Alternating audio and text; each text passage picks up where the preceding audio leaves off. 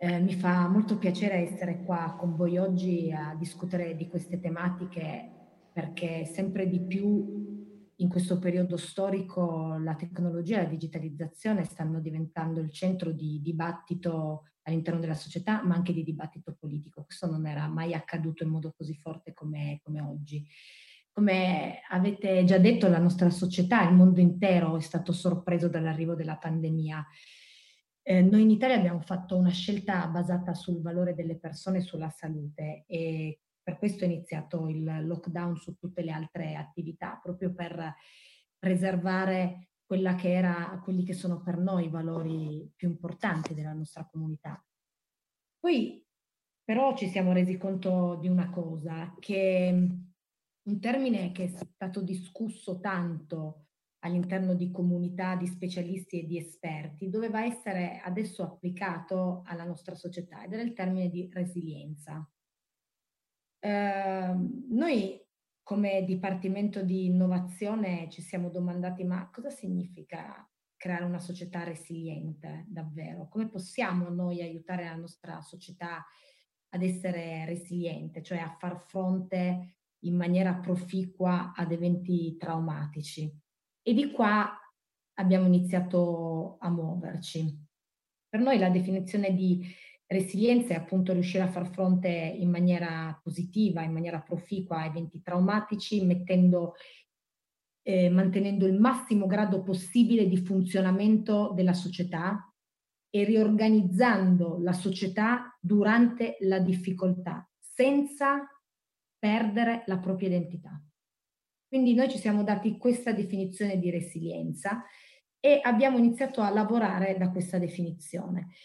Se noi la scomponiamo, il primo punto è reagire a eventi trauma traumatici mantenendo il massimo grado possibile di funzionamento. E quindi qual è stata la nostra priorità e qual è la nostra priorità per riuscire a rispondere, a mantenere il massimo grado di funzionamento? Riuscire a creare un'infrastruttura tecnologicamente solida e gestibile all'interno del nostro paese per fare in modo che questa infrastruttura tecnologica permetta al paese di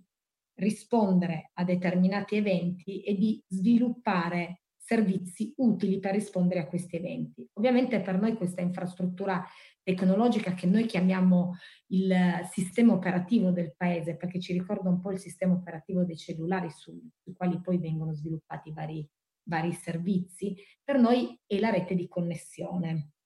E in fondo internet nasce proprio per questo, per comunicazioni tra militari nel momento in cui ci fosse stato un evento così traumatico che avrebbe interrotto comunicazioni normali all'interno di quel comparto. Quindi sviluppo di banda larga e ultralarga eh, all'interno di tutte le aree del nostro paese, soprattutto in quelle aree dove gli operatori ad oggi non vanno perché non hanno un ritorno di mercato, come sono le aree che noi chiamiamo aree bianche, eh, connettività anche a quelle che sono le case sparse all'interno del nostro, del nostro paese, connettività ai soggetti strategici che sono all'interno del nostro paese, che sono le imprese certamente, ma poi sono gli ospedali e sono le scuole. E un altro attore strategico è il cittadino,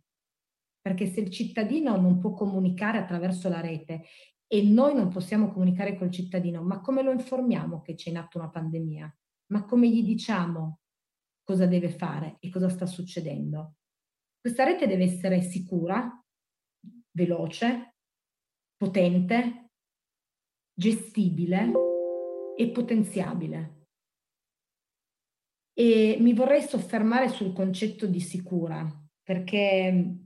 noi stiamo facendo un grosso sforzo sulla sicurezza e sulla consapevolezza della sicurezza all'interno di tutta la parte di digitalizzazione e di infrastruttura che stiamo costruendo. Eh, non voglio entrare nel dettaglio del, di cosa significa sicurezza, oltretutto parlo davanti a ospiti molto più eh,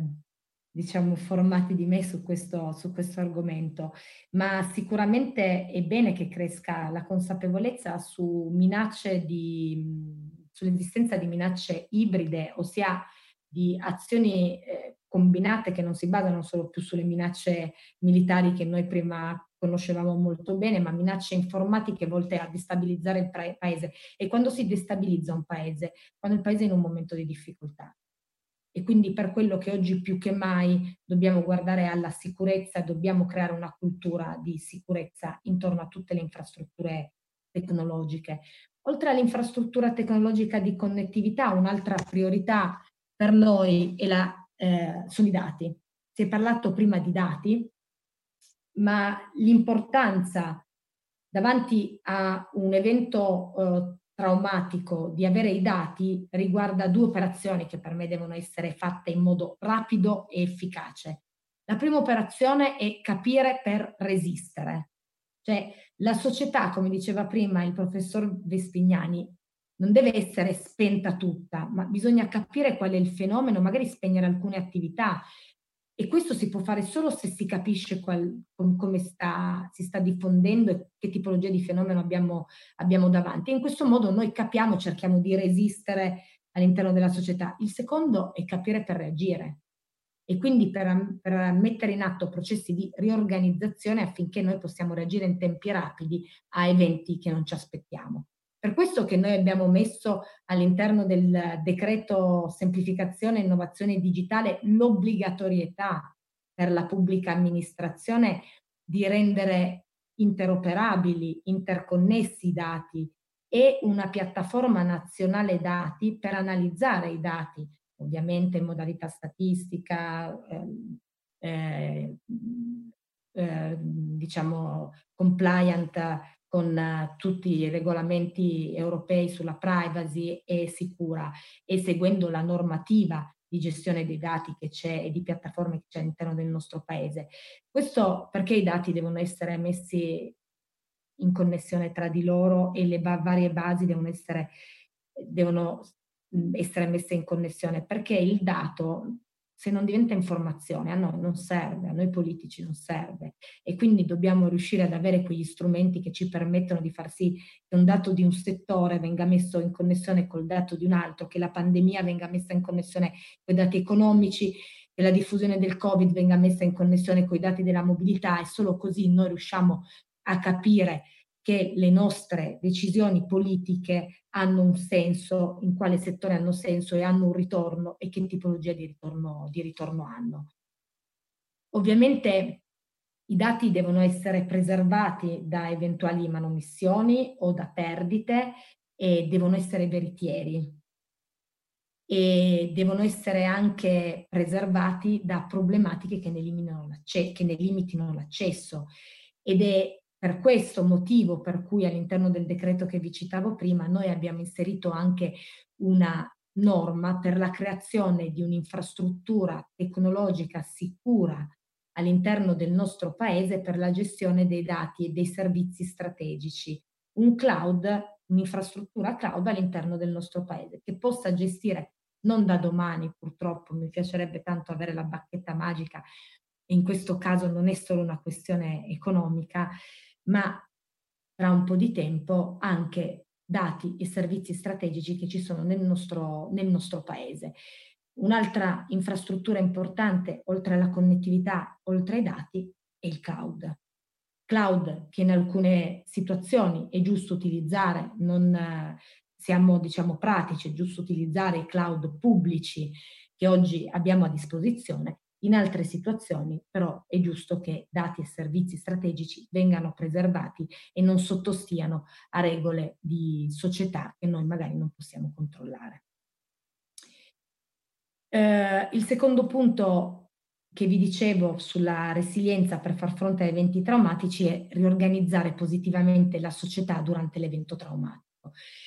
E questo eh, noi eh, lo lo stiamo cercando di fare, l'abbiamo fatto, cercando di puntare molto su strumenti innovativi, digitali e tecnologici che potessero essere immessi all'interno della pubblica amministrazione e che dessero alla pubblica amministrazione quella marcia in più per riuscire a reagire meglio all'evento che si trovavano davanti. Il caso di Immuni credo che oggi sia stato raccontato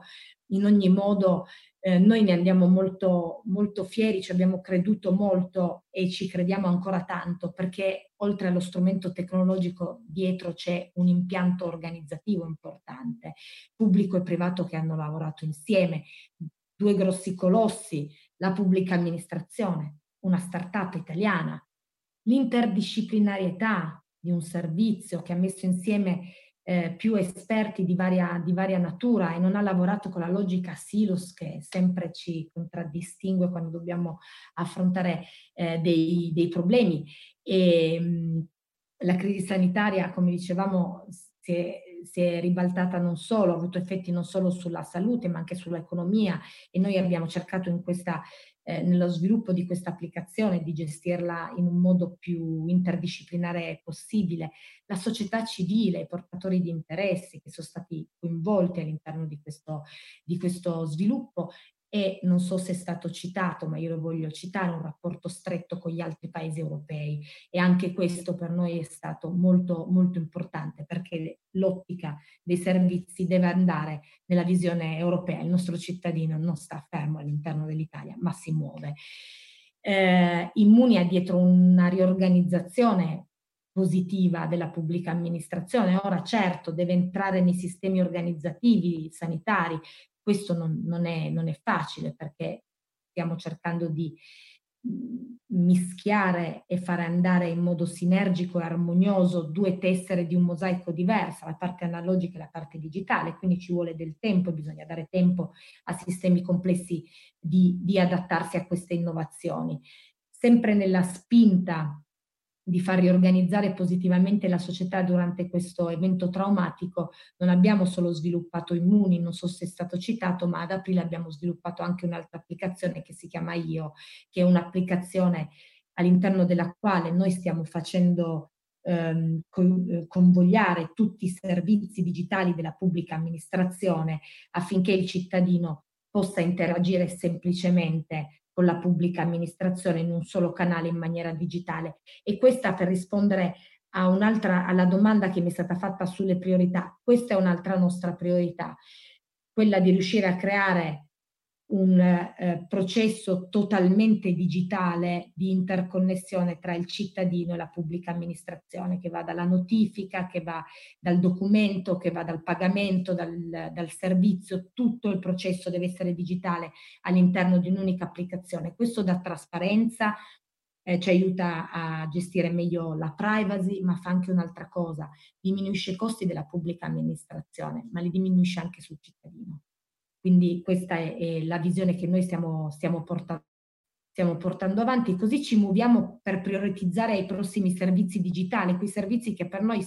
eh, servono per aumentare la resilienza, l'applicazione Immuni, un'applicazione io che gestisca tutto il processo digitale della pubblica amministrazione di interazione col cittadino, l'applicazione di incrocio di domande e offerta di lavoro, perché durante periodi di crisi è importante dare lavoro al, al cittadino, un'applicazione che riesca anche a supportare economicamente i cittadini e quindi a diffondere dei bonus velocemente sui cittadini per far ripartire l'economia e per dare la spinta anche di nuovo eh, di, di, crescita economica. Ora vi faccio un esempio davvero, davvero banale. Ehm,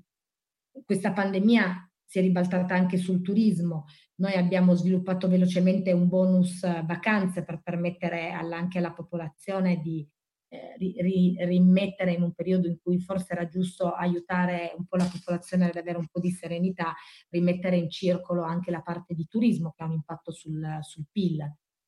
E infine poi chiudo questo intervento, non voglio rubarvi del tempo prezioso, eh, non dobbiamo perdere la nostra identità, identità di persona, identità di paese. Allora stiamo spingendo su strumenti che ci aiutano a preservare la nostra identità anche nel mondo digitale